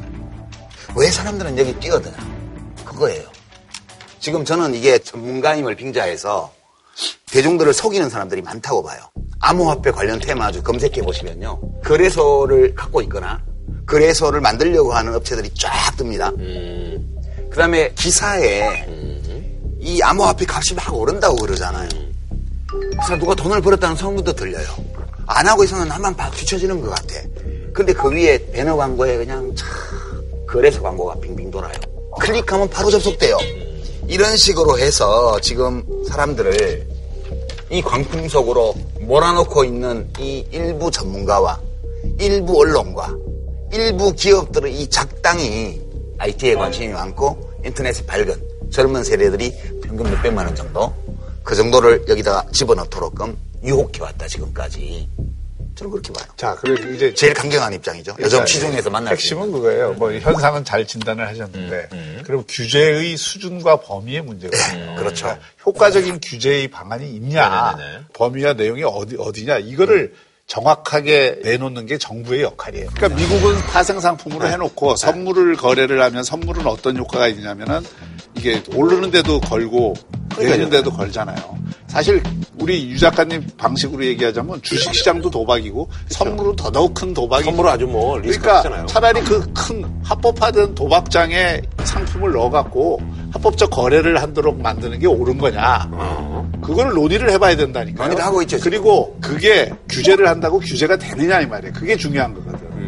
음. 그러니까 예를 들어서 소득이 발생한 것에 세금을 걷는다든지 그런 거는 가능할 거예요. 또 음. 뭐 실명제 거래를 통해서 조금 더 감독 기능을 강화한다든지 그건 가능하지만 그렇다고 해서 지금 말씀하신 것처럼 암호화폐 자체의 거래를 폐지하는 수준까지 절대 못 간다는 거예요. 근데 못 가기 때문에 되지도 않을 과격한 정책을 써서 부작용만 확 늘리고 결국 없애지 못하는 결과가 나오면 그건 또 한 번 국민들을 우롱하는 결과가 될 수가 있잖아요. 정책은 좋은 정책이 있고 나쁜 정책이 있어요. 나쁜 정책을 쓰면 경제를 망쳐요. 그러니까 선물 시장이 어떻게 작동하는지를 보면 사회적 경제적 효용성이 있는 것이 선물 시장의 거래가 돼요. 그렇죠. 뭐 원유라든가 예, 뭐 뭐 곡물, 곡물이라든가 뭐 그렇죠. 예. 뭐, 뭐 에너지라든가 네네네네. 어, 그다음에 외환. 그래서 다 주식도 마찬가지고 유가증권, 음. 채권 다 마찬가지인데 도박적 성격을 일부 갖고 있지만 실물의 기초가 있어요. 음, 그 네네. 이 real sector라 그래서. 경제학에서는 옛날에 튤립도 어쨌든 실체는 있는 거니까. 이건 튤립만도 못해. 튤립을 갖다 꽂아놓으면 이쁘기라도 해. 이거는 데이터여가지고 보이지도 않아. 그러니까 이게 그러니까 뭘 모른다는 얘기를 자꾸 듣는 거야. 그러니까 과격론자시잖아요. 예. 아, 오늘 진짜 내가 과격해진다. 그러니까 이거는 선물 시장에 넣으면 안 돼요. 왜냐하면 사회적 효용성이 없는 상품이기 때문에 그래서 이거는 도박 상품과 똑같이 취급하는 게 정답이다. 그래서 이제 일단 1단계 규제. 실명 거래를 함으로써 미성년자 이런 걸 없애야 되고. 그다음에 실명 거래를 함으로써 상품이라고 인정을 하면 상품을 사고 팔아 가지고 이익이 났다. 세금을 내야지. 네네네. 문명 국가에 어디 익명으로 거래해서 돈 남겼는데 세금도 한 푼도 안 내고 과세 당국도 모르는 상품이 어디가 있어요. 로또도 이렇게 안 해. 동의. 이렇게 해서 여기서 실제로 사람들이 큰 돈을 벌 수 없도록 만들면 이것이 의미가 없는 상품이기 때문에 장기적으로는 폐쇄될 수밖에 없다고 봐요. 암호화폐는 다 없어질 거예요, 장기적으로는. 그게 붕괴가 오기 전에 우리 국민들 중에서 거기 투자한 분들이 슬금슬금 빠져서 전체로 연착륙되어서 없어지게끔 그렇게 하는 것이 올바른 방침이라고 저는 보고요. 그런데 전 세계가 예를 들어서 G20에서 이게 의제가 돼서 야 암호화폐는 그런 투기 간품이고 튤립이나 미시시피 버플과 같은 거다 해서 다 없애 하고 규제를 공동으로 그 한다면 가능해요. 근데 우리만 거래소를 없앤다고 해서 그게 제대로 된 규제가 자, 되느냐 이거. 남들은 막, 막, 막 이거 가지고 돈 버는데 우리만 빠져 있으면 뭐냐? 돈이 빠져나가지 않냐? 이거 없어도 아무 상관없어요, 우리 경제에. 돈 빠져나가는 건 막으면 돼요. 해외 온라인 도박 막는 것처럼. 제가 보니까 여기저기서 저기 과경론자로서 인터뷰 요청이 많이 들어올 것 같아요. 네, 근데 전화 안 받고 있습니다. 예, 휴대전화 모음으로 해놓고 있고요. 근데 분명한 거는 이런 좀 과격한 발언을 해야 국민들이 아 이거 굉장히 위험한 투자구나. 잘못하면 정말 어, 쪽박 찰수 있겠다. 이런 생각을 해야 조금 조심이라도 하고 이게 사회적 이슈가 돼야 네네네. 문제를 바라보게 만들 수가 있어요. 근데 지금 정부 당국자들의 입장은 이거를 사회 문제로 보는 시각까지는 이 왔는데. 왔는데, 규제책이 있는지 이런 거에 대해서 정말 면밀한 연구가 필요하거든요. 그러니까 연구가 안 된 상태에서 연구할 시간 지금 없어요. 빨리 해야 돼요. 규제만 하려고 하니까 반발도 나오는 아, 거죠. 당연히 그러면 도박 중독자들 모임에 자, 가면 그다음에- 도박 합법화라고 그러지. 자, 규제를 하려고 하더라도 행정입법으로 되는 거예요? 아니 그러니까 바로 그거예요. 거래소 폐지는 이거는 그럼 법률이 법을 필요해요. 취하기 때문에 이건 어차피 국회 논의를 거쳐야 되니까 당장 하고 싶어도 안 돼요. 근데 이제 예를 들어서 세금을 물리고 이런 거는 행정입법으로 또 네, 가는 실명제 하는 그리고 거 실명제 하는 거로 가능하죠. 가니까 가능한 것부터 하자. 그렇죠. 저도 그건 오케이. 내가 과격한 주장하는 걸 필요하다고 많은 분들한테 인정해 이제, 주셔서 도움이 된것 아. 같습니다. 예.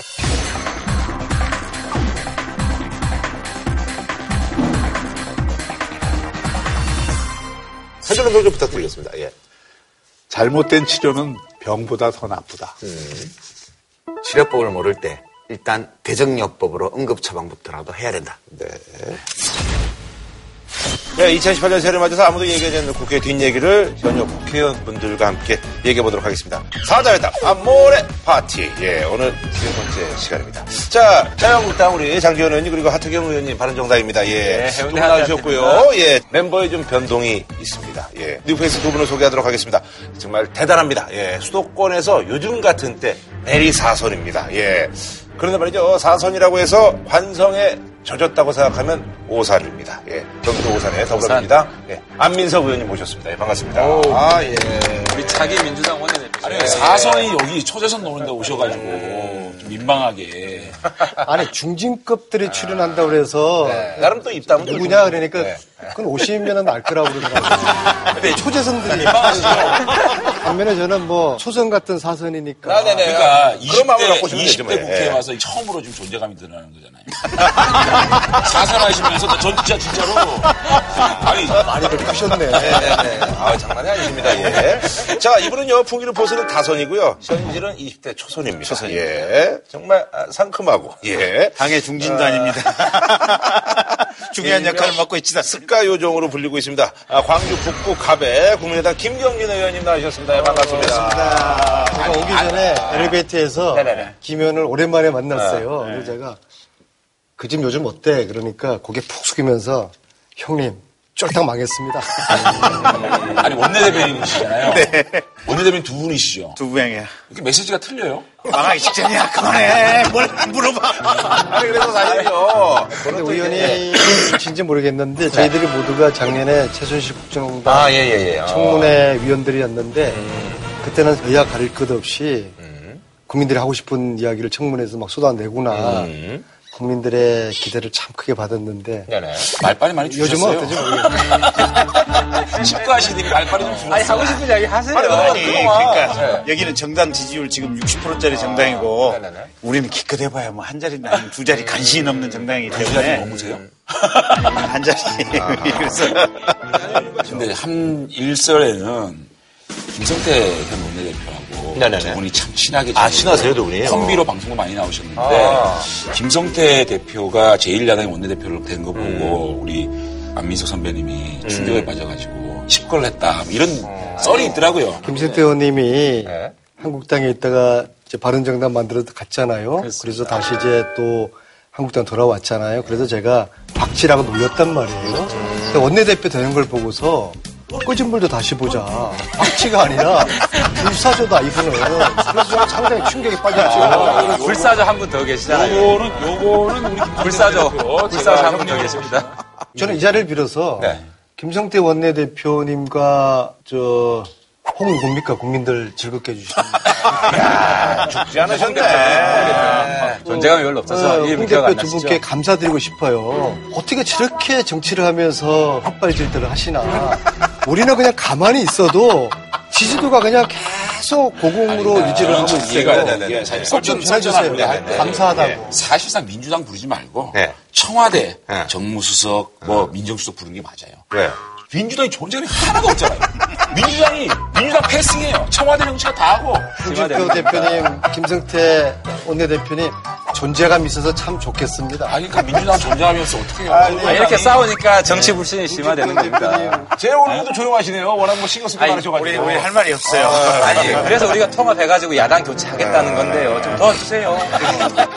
자, 이제 뭐 저희가 사실 이제 그 지난번만 하더라도 주제 토크 있었잖아요. 다스와 관련돼서. 근데 이제 저희가 이제 다스 범인은 밝혀졌습니다. 어 그래요? 다스 범인은 밝혀졌습니다. 어 그래요? 이거 위험한 발언 이거 편집해야 되겠죠. 이거 편집해야 아니 근데 되겠죠. 여기까지만 네. 되잖아요. 지난 네. 지금 여기까지만 아니 지난 방송에서 네, 선생님이 넘어갑시다. 저한테 다스가 누구 겁니까 저한테 물어봤잖아요. 제가 가만히 생각해 보니까 내 거는 진짜 아니거든. 내 거는 아닌데 자꾸만 나한테 물어봐요. 다스가 내 거면 내가 이러고 있습니까? 친하신 것 같아서 제가 여쭤봤어요. 그래서 저희가 아주 스피디하게 해가지고 남해당 소식 들어가도록 할 텐데 이제 두 분이 사실 이제 어, 통합 이슈에 대해서는 뜻이 다르지만 김경진 하태경 의원님께서 남해당 소식은 함께 꼽아주셨어요. 우리 짠 거 아닙니다. 예, 네. 그러니까요. 아, 그래서 홍준표 대표 대구 당협위원장 신청 요거를 이제 선정을 해주셨네요.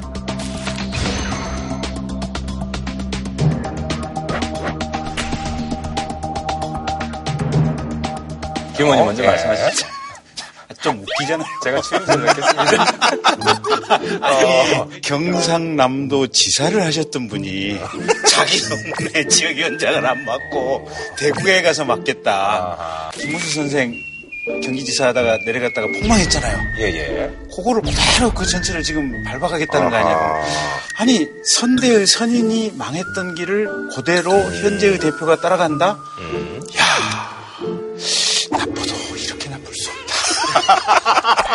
근데 제가 추가로 사실 저 최고위원회 때도 공개 발언을 했습니다. 홍준표 대표님한테 감사의 말씀을 제가 전했어요. 왜냐하면 어느 지역을 정하는가가 그 대표가 이끌고자 하는 그렇죠, 방향인데 그렇죠. 예, 예, 맞습니다. 아, 수도권 포기해 주셔서 정말 감사합니다. 그렇다고 수도권 바른정당이 먹나? 그 다음에 좀 이따 그리고 두 번째는 네. PK도 사실상 포기한 겁니다. 왜냐하면 대구에서부터 동남풍이 분다고 했거든요. 예. 동남풍은 동남 쪽에서 불어가는 그렇죠, 겁니다. 예, 예. 대구의 출발점으로 해서 동남풍이 불면 대구 밑에 PK는 바람을 안 불어넣겠다. 음. 이 뜻이기 때문에 네네네. 그냥 계속 대구에 있어 주십시오. 아하. 저는 그런 측면에서 드렸고 어. 당 대표라고 하는 것은 당의 리더 아니에요. 네네네. 전쟁터에서 칼을 들고 맨 앞장서서 나를 따라라. 이렇게 해야 되는 거 아니에요. 근데 홍준표 대표 지금 이 행보는 뭐냐면 제일 후방에서 우리 싸워봐야 지니까 그냥 어떻게 좀 나라도 좀 살게 니들이 좀 목숨 걸쳐서 나를 지켜봐라 지금 이 메시지거든요.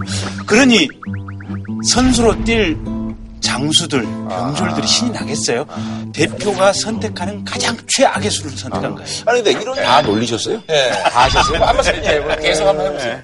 저는 홍준표 대표님께 감사의 표현을 뭐라고 드릴지 모르겠어요. 지금은요, TK에서도 민주당 지지도가 한국당보다 더 높은 이 아주 한국당으로서는 절체절명의 위기상이라는 그렇죠. 북구를 지키고 있었던 원래 거기 국회의원했던 분이 서상기 전 의원님이세요. 네네네네. 이분하고 통화를 했는데요. 아주 분개하셔요. 어. 염치가 없다는 거, 염치가 없다는 거예요. 그 따뜻한 온돌 방으로 자기 몸 쏙 들어가는 거이 염치 없는 짓이고. 근데 재밌는 것은 여론에 어느 정도 이 저항이 부딪히니까 내가 출마하려는 게 아니라 대구에서 정치를 하고 싶은 것이다. 이게 코미디 같은 말씀을 하시는 거죠. 그래서 더 하실래요? 감사할 따름이에요. 이구동성으로 감사드리는데 어떻게 아, 네, 고맙습니다. 예. 네, 자영의 감사를 투표해 주시고 홍준표 대표가 말을 바꾼 게 아니라요. 한달 전에부터 반드시 얘기를 했어요. 출마 안 하겠다. 출마 안 하겠다. 지금 말씀하시는 것처럼 따뜻한 양지다. 따뜻한 뭐 꽃길이라고 얘기하면 꽃길은 뭐 감투가 있어야 되잖아요. 당 대표한테 당협위원회 감투인가요? 배지 달기해서 감투인가요? 본인이 출마 안 하고 대구에서 보수의 심장에서 보수를 재건하는 그런 상징성을 가진 정치를 하겠다. 그리고 그 지역구는 잘 닦아서 정말 좋은 후배한테 물려주겠다는 얘기를 한 달 전부터 대표가 국회의원을 하겠다는 생각이 없었다는 거예요. 그런데 그거를 자꾸 공격을 위한 공격을 하고 홍준표 대표를 흠집 얘기를 하고 있는 겁니다. 출마하실 생각이 전혀 없으신 그리고 거예요? 없습니다. 아. 그건 내가 분명히 말씀드릴게요. 아 니, 홍준표 대표님 한 이야기가 그동안 지켜진 게 뭐가 있어요? 제가 놀란 게 사실은 그때 홍준표 대표께서 대구에서 토크콘서트를 하고 대구에 정치를 하겠다는 말씀을 하고 난 다음에 제가 기자들하고 같이 있었어요 그 저녁에 너무 놀라가지고 바로 기차관에 전화를 했는데 정말 숨도 안 쉬고 내가 출마하려고 하는 거 아니라는 얘기를 바로 하시더라고요. 난 그래서 믿은 겁니다 그러시고 바로 그 다음에 영남일보하고 인터뷰를 했어요. 나는 안 나갑니다. 좋은 후배한테 물려주겠습니다 그랬는데 이거를 야당에서 다른 당에서 논란을 벌인다는 게 감사할 따름이에요 사실 홍준표 대표가 위원 당협위원장을 맡은 말도 우리도 관심도 없어요. 관심. 왜 관심이 이 주제로 저희 가지고. 근데 첫째 안 나간다는 말을 과연 믿을 수 있느냐. 음. 두 번째 아니 당 대표 일이 얼마나 많은데 굳이 국회의원 나갈 것도 아닌데 당 대표 역할만 충실히 하더라도 당의 활성화를 위해서 할 일이 얼마나 많은데 굳이 그 조그마한 당협위원장을 왜 맡아? 저희가 왜 맡아? 잠깐만 저희가 가정을 가지고 네. 참 소설을 쓰시는데 네. 보십시오. 저희가 이번에 모두가 15%못 온다 그랬습니다. 자유한국당이. 그런데 24.1% 받았습니다. 어디서 바람을 불기 시작합니다. 대구 에서 서문시장에서 부는 바람이 24%까지 올라갔거든요. 안철수 후보가 3위를 했습니다. 그게 보수의 심장을 건드렸기 때문에 그런 거거든요. 자, 당협위원장을 하게 되면 가끔씩 대구를 내려가게 됩니다. 그분들의 민심과 그분들의 말씀을 청취할 수가 있습니다. 그런 통로 역할을 하면서 홍준표 대표는 오로지 모든 시간에 지방선거에 있는 겁니다. 지역위원장을 안 맡아도 당대표 자격에서 매일 저녁에 서문시장을 방문해서 민심을 청취할 수 있어. 왜 굳이 당협위원장을 왜 맡아? 안 맡고도 계속 열심히 가서 사람들 접촉하고 민심 투어를 돼. 김경진 의원의 정무적 판단이고 우리 당의 정무적 판단은 야당 의원들끼리 싸우는 거 들으니까 좋네요. 여기가 이래요. 보기 좋네. 그 판단 야당들끼리 계속 싸우세요. 나올 것이라고 가정에서 비판하는 거예요. 예, 예, 알겠습니다. 한마디 김경진 의원 아, 충분히 전달이. 아, 충분히. 예. 제가 안타까운 거는 한국당에 쓴소리하는 유일한 의원이 장재원 의원이었어요. 홍 대표한테도 쓴소리 했었어요. 처음에 다른 당에서 어, 넘어갔을 때 제가 찌푸리고 보고 있다가 또 한번 역할 하시더라고요. 근데 최근에 완전히 없어졌어요. 전 이게 한국당에 도움이 안 된다, 솔직히. 그리고 불출마 약속 지킬 거라고 봅니다. 보는데 당협위원장 간 것 자체부터가 저희는 감사하지만 동료 정치인, 선배 정치인으로서 아우 좀 멋있진 않죠. 홍준표 어, 당협위원장의 본질은 네네. 당을 사당화하는 거예요. 그러니까 소위 말해서 엿장수 마음대로 당을 운영하는 거예요. 아무리 우리가 여의도 정치가 불신받고 욕먹는다 할지라도 지켜야 될 기본적인 선이 있잖아요. 그죠? 홍준표 사당을 얘기하시는데 홍준표 대표가 들어와가지고 당협위원장을 불가를 했습니다. 네네네. 근데 사실상 현역 의원까지 당협위원장을 바꿨을 때 엄청난 폭풍이 있을 수밖에 없었는데 그게 없었거든요. 왜? 너무너무 정확한 가이드라인을 가지고 의에서 점수가 안 되는 사람들에 대해서 했고 그거를 개개인한테는 보여드렸다. 그러니까 자기들이 점수를 못 받는 데 대해서 인정을 했거든요. 홍준표 사당화 사당화 하지만 모든 개혁에는 법과 절차에 따라서 하고 있거든요. 그거를 사당화라고 얘기하는 거는 인정을 못 하겠고 홍준표 대표를 높게 평가하는 장지원 의원님께도 고마운 생각이 드네요. 홍 대표 따라하다가 망한 분 있다는 것만 좀 염두에 네, 두세요. 이 정도까지만. 예. 자, 우리 이제 안민석 의원님께서는요, 남의당 소식으로 다른 당들의 개헌 국민 투표 약속 바꾸기. 홍 대표가 대선 후보일 때 6월 지방선거 때 지방선거와 개헌을 동시에 투표하도록 하겠다. 이 약속을 하신 거란 말이에요. 약속을 지켜야 되는 것이죠. 그리고 그 약속을 못 지키면 사과라도 해야 되는데 약속도 안 지키고 사과도 하지 않고 이게 참 이해가 할 수가 없는 것이죠. 제가 거기에 대한 답을 알아요. 이미 김성태 원내대표가 대신해서 얘기를 했는데 네네네. 대선 때 공약 다 지키면 나라 망한다. 그랬어요. 그래서 안 지키는 거죠. 6월달 개헌하기로 지난. 대선 때 후보들이 약속했어요. 그 후보들이 전부 다 각 당에 지금 대표가 돼 있어요. 음. 이걸 안 지키니까 대통령이 답답해서 나선 겁니다. 오죽했으면 대통령이 나서가지고 개헌에 대한 언급하는 이런 상황까지 되는가. 개헌 문제에 대한 가치가 시기의 가치가 더 중요합니까? 아니면 실질적인 국민들의 중지를 모아서 모든 당이 합의해서 개헌을 완성시키는 게 더 가치가 있습니까? 사실상 지금 민주당이 하고 있는 시기의 약속을 지키라고 하는 것이 오히려 정치 공세예요. 6월 달까지 개헌이 안 되는 거를 이미 알면서 신년사에서 대통령이 2월, 3월 이렇게 가이드라인 치는 거는 자유한국당을 반개헌 세력, 반개혁 세력으로 프레임을 쳐가지고 지방선거에 득을 보기 위해서 정치 공세를 하는 거라고 생각이 안 들거든요. 자, 저희들도요, 집권했으면 6월 달 하자 그랬을 거예요. 그럼 민주당이 반대했을 거예요. 그런 겁니다. 아니 근데 약속을 지키는 게 좋은 것 같아요. 음. 그래서 가급적이면 지방선거 때 아. 개헌 투표하는 게 좋은 것 같고. 근데 그쪽이 당론이 그러세요? 근데 어, 저희는 정리가 지금 그러니까 기본적인 입장은 그거예요. 거기 신경 쓸 여력이 없나요? 너무 너무 예리한 질문하지 마세요. 아, 예, 예, 이건 너무 예리한 아, 질문하지 예, 마시고. 예, 예. 아 근데 어. 어쨌든 지금 문제는 뭐냐면 국회에서 개헌에 관해서는 이미 논의가 충분히 익을 만큼 익었어요. 네네. 그러니까 중요한 것은 각 당의 당론의 입장을 정하고 각 당의 원내대표나 대표들이 모여서 이건 결단을 내리면 되는 문제들로 사실 몇 가지로 압축되어 있는 이 정도의 상황들이에요. 그래서 최대한 노력하면 맞출 수는 있다? 지방선거 때 할수 아. 있다. 하는 게 좋, 좋겠다. 근데 여기서 이제 뭐 반대를 근데 하는데 자유한국당이 끝까지 반대를 한다면 사실은 민주당도 밀어붙일 일은 이 아니다. 부분은 예, 예. 좀 우리 중간에 있는 당이 예, 좀 중재의 묘미가 필요한 것 같아요. 음. 저희 당은 6월 개헌 약속 지키는 거고요. 음, 어. 근데 문제는 한 번에 다 안 될 수가 있어요. 지금 크게 세 가지 영역인데 지방 분권, 음. 기본권, 정부 형태. 네네. 예, 지금 제일 합의가 안 되는 게 정부 형태. 그렇죠. 예, 그런 거 뒤로 미룰 수 있다고. 뭐 근데 문제는. 문 대통령 임기 5년 안에 네. 개헌을 꼭 한 번만 하라는 보장은 없어요. 그러니까 국회가 합의가 되면 한 번 더 할 수 있는 거예요. 사실 지방 분권과 네. 기본권은 합의될 수. 있거든요. 예, 예. 그러면 이번 지방선거 때 하고 음. 그 다음에 정부 형태는 총선 때 아니. 아니 그러니까 대통령이 총선 때 정부 형태에 대한 개헌은 반드시 하겠다. 약속을 해주면 거기에 대해서 서로 타협할 아니, 수 있는 게 정치죠. 아니 뭐 합의가 안 되면 6월 달에는 권력 구조만 빼고 할 수도 있는 건데 자유한국당은 아무런 여지가 없어요. 6월 개헌은 무조건 못 하겠다는 거거든요. 그것이 지방선거 유불리를 따져서 이렇게 6월 개헌에 결사 반대하고 있다는 그런 오해를 받게 되는 네. 것이죠. 그래서 너무 너무 닫아놓지 마세요. 여러 가지 근데 여러- 분권 분권 하는데요. 그것도 거짓 선동이에요.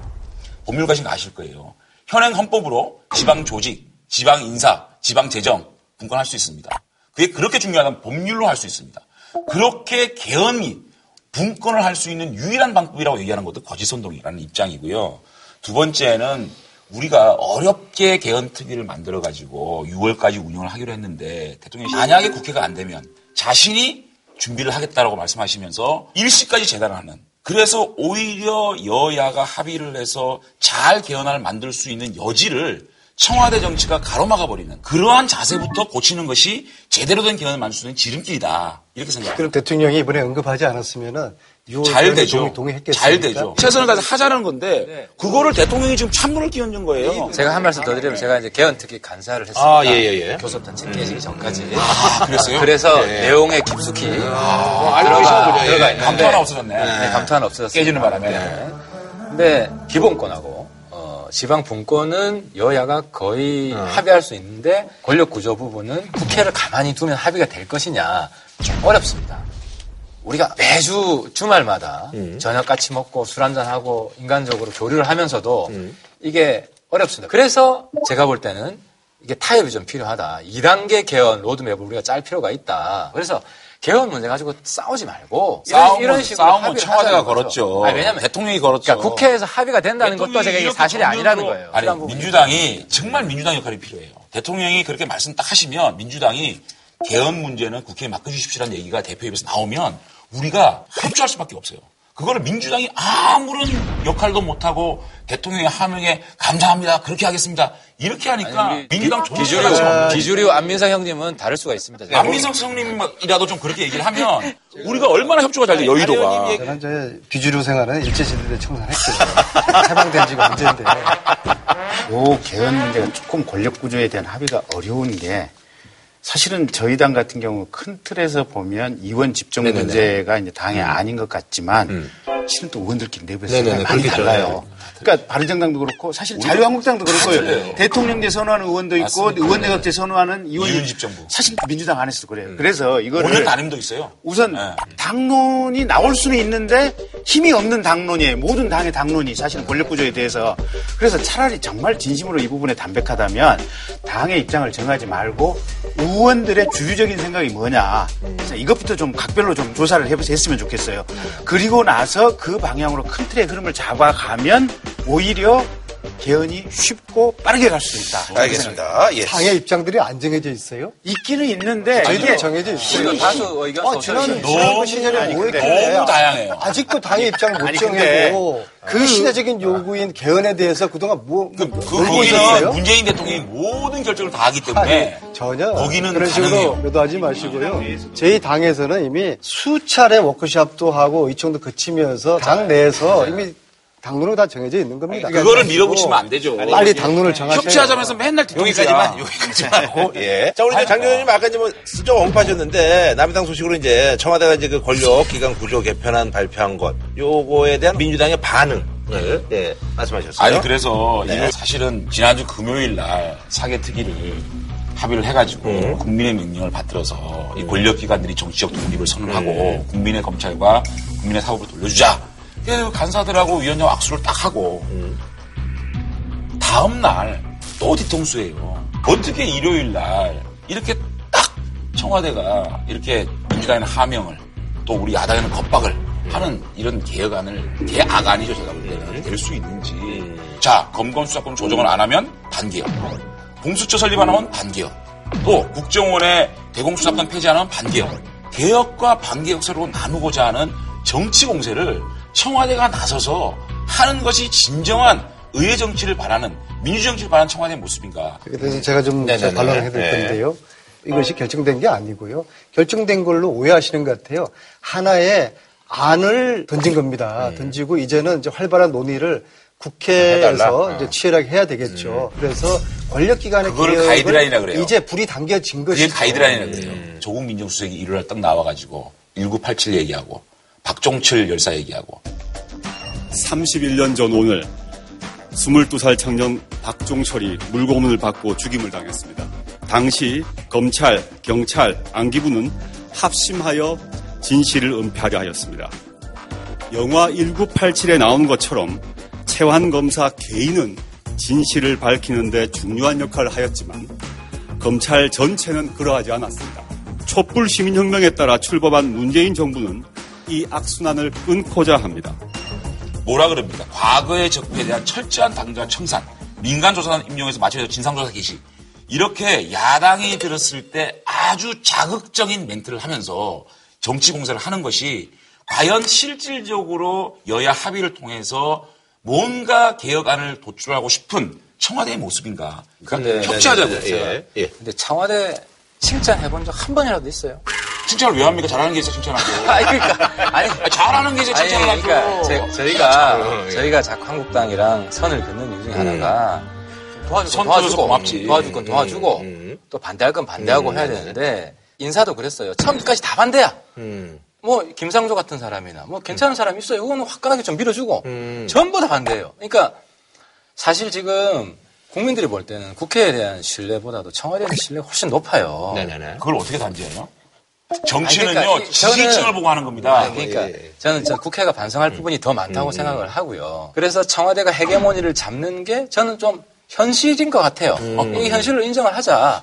그러면 저는 한국당이 나 다른 야당이 어떤 부분은 동의하고 어떤 부분은 동의하지 않는다 이렇게 나왔으면 좋겠어요. 물론 박근혜 대통령 있을 때는 뭐 하- 그때 새누리당이 가이드라인으로 받았겠지만 지금 그렇게 안 받아들여요. 민주당도 최근에 쓴소리 하더만요. 뭐 가상통화 거래소 폐쇄 나올 때도 어 그건 무슨 일이냐 그렇게 갑자기 해서는 안 된다. 폐쇄는 아니다. 이렇게 쓴소리가 그냥 나오기 시작했어요. 제가 민주당이나 바라고 싶은 것은 민주당에는 좀 무조건 100% 칭찬만 하지 말고 여긴 또 100% 비난만 하지 말자. 이렇게 되면은 저희들 역할이 없긴 하겠죠. 뭐 이렇게 이래 100% 찬성, 100% 반대하기 때문에 역할이 다 하시네. 예. 제가 내가 예, 예. 내가 얘기 좀 할게요. 우선 헌법에 보면 정부가 법률안 제출권이 있어요. 네네네. 법률안. 예, 예. 그래서 그렇게 개혁을 하겠다고 초안으로서 주장을 할수 있어요. 네네. 근데 어쨌든 일국의 민정수석이 그런 발표를 하려면 이건 우리의 의견에 불과합니다. 제도를 공식적으로 만드는 것은 국회니까 음. 네네. 우리 정부의 입장은 이런데 이런 점을 감안 검토하셔서 예, 예. 국회에서 최종적으로 좋은 제도를 만들어 주십시오. 이렇게 민정수석이 얘기를 했어야 헌법적으로 제대로 발표를 하는 아. 거야. 근데 마치 이게 정답인 것처럼 아. 이렇게 가야 된다라고 얘기를 한다면 음. 월권적 얘기를 서슴없이 해버린 거예요. 그래서 발표하는 언어와 태도가 잘못됐다라는 게 분명히 하나 있고 네. 두 번째 내용적으로 본질을 잘 못 짚고 있어요. 아, 그래요? 어. 항상 수사기관들이 국민에 의해서 불신을 받는 이유는 뭐냐면 검경 수사권 조정이 문제가 아니고 정권에 의해서 장악이 네네네. 돼서 정권에 입맞는 수사 활동을 하기 때문에 이 기관들이 불신을 받고 있는 거예요. 그러면 이 사람들이 왜 정권에 입맞는 수사 활동을 하냐? 인사권이라고 하는 목줄이 잡혀 있기 때문에 그래요. 정권에 눈밖에 나는 수사를 하면 어 다음에 저쪽에 어디 시골에 가서 좀 한 5년 계시죠 이럴까 봐서 하는 거예요. 정작 핵심은 청와대 현재의 집권 세력이 이 수사기관에 대한 인사권을 어떻게 내려놓으면서도 이 인사가 공정하게 될 수 있느냐. 이 지점에 방점이 찍히는 개혁안이 나왔어야 돼요. 그래야만 우리가 볼 때 객관적이고 담백한 개혁안이다. 라고 평가를 해줄 수 있어요. 그런 내용 하나도 없어요. 이 부분은 얼마나 건강한 쓴소리예요. 아니, 아니, 아니, 핵심을 이 짚었잖아요. 말씀 네. 어, 합리적인 의견으로 제가 수용을 하고요. 개혁의 불씨가 이제 당겨진 거예요. 네네네. 이제 이제 치열한 그런 저 토론이 이- 있을 거고요. 근데 이제 국회가 국회가 지금 과거 적폐청산 어, 범죄를 벌하는 걸 계속 발목을 잡고 있지 않습니까? 저는 과거의 적폐를 청산해야지 대한민국이 새로운 미래가 열리고 나라도 나라가 만들어진다. 이 적폐 청산을 방해를 하고 있는 그런 정치 세력이 있단 말이에요. 그래서 어, 야당의 역할을 인정합니다. 야당 존중해야 되고요. 그러나 야당 중에서 가장 다수당인 자유한국당이 국민들에게 왜 지지가 이렇게 얻지 못하고 났느냐. 국민들이 자유한국당을 민주당이 야당일 때몇 발목당이라고 아니, 이렇게 폄하하는 것을 안민석 어, 기, 안민석 선배님 된다. 그렇지 않으면은 사설하셨죠. 제가 민주당 야당인 시절에 어떤 발목을 잡고 어떻게 했고 자신들의 지지율은 얼마였는지 좀 성찰을 하고 그때 야당일 때 저희가 잘못했습니다라는 말씀을 하고 저희한테 충고해 주시면 받겠다는 말씀을 드리고 그 다음에 이번에 그 국민의당 말씀하시는 거 보니까 야당답습니다. 그런데 바른정당 보니까 이중대 같아요. 그런데 중요한 거는 아, 모처럼 또 웃으시네. 아, 예. 우리 그다음에 뭐 김경재 나온. 이중대. 아, 민주당이 또 웃으시네. 김경재 나온 이중대. 민주당이 민주당이 민주당이 청와대의 하명에 대해서 뭐 반발한다, 뭐 반대한다 그런 부분이 있다고 얘기하는데 일요일 날 조국 수석이 얘기했을 때 박범계 사개특위 간사입니다. 뭐라 그런지 압니까? 민정수석이 방향과 철학을 얘기하는 건 온당한 처사다. 대통령과 수석비서관의 입장을 천명하기 위해서 당연하다. 이렇게 하명을 잘 받들겠습니다라는 입장이 나오는 겁니다. 그것이 어떻게 가이드라인이 아닙니까? 그 박범계 간사가 말씀하신 거는 저는 비판받을 소지가 충분히 있다고 생각해요. 근데 이제 과거에 민주당이 발목을 많이 잡았기 때문에 우리도 한풀이 정치하겠다. 이거는 아닌 것 같고 뭐 이중대. 기존에 말꼬리 좀 잡지 마세요. 아니, 그렇게 그러니까- 얘기한 거 아니고 성찰을 먼저 하라는 얘기하는 거 비판하려 그러면 아, 지금 자유한국당만 물고 늘어져요. 지금- 민주당 이중대처럼. 좋은가 보죠, 뭐. 네. 우리는 국민의당 이중대. 그 컨텐츠가 중요한데 네네네. 지금 중요한 얘기 몇 개 나왔어요. 아까 인사 핵심이거든요. 네네네. 공수처도 저는 청와대가 좀 내려놓는 모습 보였으면 좋겠다. 공수처장을 대통령이 뽑고 검찰총장도 대통령이 뽑고 경찰청장도 대통령이 뽑고 대공수사처 경찰 안에 있는 그것도 대통령이 뽑고 이렇게 되면 뭐가 다르냐는 거죠. 그러니까 공수처장은 국회에서 임명하게 하겠다든지 이러면은 급진전되는 거예요 논의가. 그리고 이제 과거에 너희들은 야당일 때 발목 잡지 않았냐고 이야기하는데요. 죄송하죠. 저희들은 미안하죠. 나라 우리한테. 아니 그것은 대단히 잘못된 역사 인식인 게 나라를 말아먹었던 박근혜 그 국정농단 세력과 이명박 권력 그 9년 동안의 집권 세력하고 문재인 대통령하고 이거를 동일하게 아니 놓- 그래서 놓고 탄핵당하고 그래서 그 정부를 국민들에게 뺏겼잖아요. 국민들이 우리 그래서 정권이 잘못했다고. 민주하고 넘어가서 같이 탄핵했잖아. 아니야. 우리 둘이. 그게 아니에요. 아니, 그 들어보세요. 그럼 민주당 이중대 좀 참아 좀 들어보세요. 아, 탄핵 반대 안 문재인. 대통령이 대통령이 되시고 저는 기대가 있었어요. 대통령께서 지금까지 잘못된 권력 남용 안 하고 부패 안 하고 깨끗하게 5년 동안 국민의 박수를 받고 떠난다면 그것이 대한민국의 적폐청산 아니겠느냐. 나 그걸 기대했거든요. 그런데 지금은 과거를 무조건 단죄하는 식의 피해 보복을 하는 식의 적폐청산 옳지 않습니다. 과거의 범죄를 용서하는 것은 미래에 더 큰 범죄 정무적 정책적 판단까지 적폐로 규정하는 것은 정부의 연속성, 대한민국의 영속성을 부정하는 오만입니다. 자, 그러면 이제 이 정도에서 이제 마무리 짓는 걸로. 그러시죠. 예, 예. 뭐, 자, 어, 오늘 한 줄 평 좀 부탁드릴까요? 예. 적폐가 미래를 이길 수 없다. 음, 네. 또 하겠습니다. 네. 청와대는 자중하라. 예. 김경진 돌아와서 네. 우리 국민 이중대 같이 합시다. 싫다니까. 싫다니까. 김경진 돌아와서 네. 우리 국민 이중대 같이 합시다. 싫다니까. 싫다니까. 안 한다니까. 아유, 딱지 맞아서 딱지. 뭐, 우리 또 다음 기회 또 있으니까. 문제는 민주당 이중대니까 국민 이중대는 괜찮은데 민주당 이중대 하고 있잖아요. 민주당이 지지율이 한국당보다 지금 한 두세 배 높을걸요? 바른 그러니까 지지율은. 우리, 우리가 통합되면 이깁니다. 통합되면 이기고, 진정한 국민 이중대가 될 테니까, 김경희 의원 다음번에 제가 한 번 더 구애를 하겠습니다. 네네. 싫다니까. 한준평 싫다니까. 아이, 우리 안철수 대표나 빨리 데리고 가줘요. 더 바랄 나위 없겠어. 야, 이 잘했다, 오늘. 콜만 하면 되겠네요. 네, 알겠습니다. 예. 자, 저희는 다음 주에 찾아뵙도록 하겠습니다. 고맙습니다. 아, 예. 고맙습니다. 아, 김경진 웃겼어. 역시 내공이, 내공이 장난이 아니야. 아, 이거, 야당 나왔어. 아, 진짜. 나는 이중되고 3중년 줄 알았는데, 야당이야. 유일 야당. 유일 야당. 유일 야당. 유일 야당. 여기가 민주당 유 아무래도 둘은 안 합쳐져.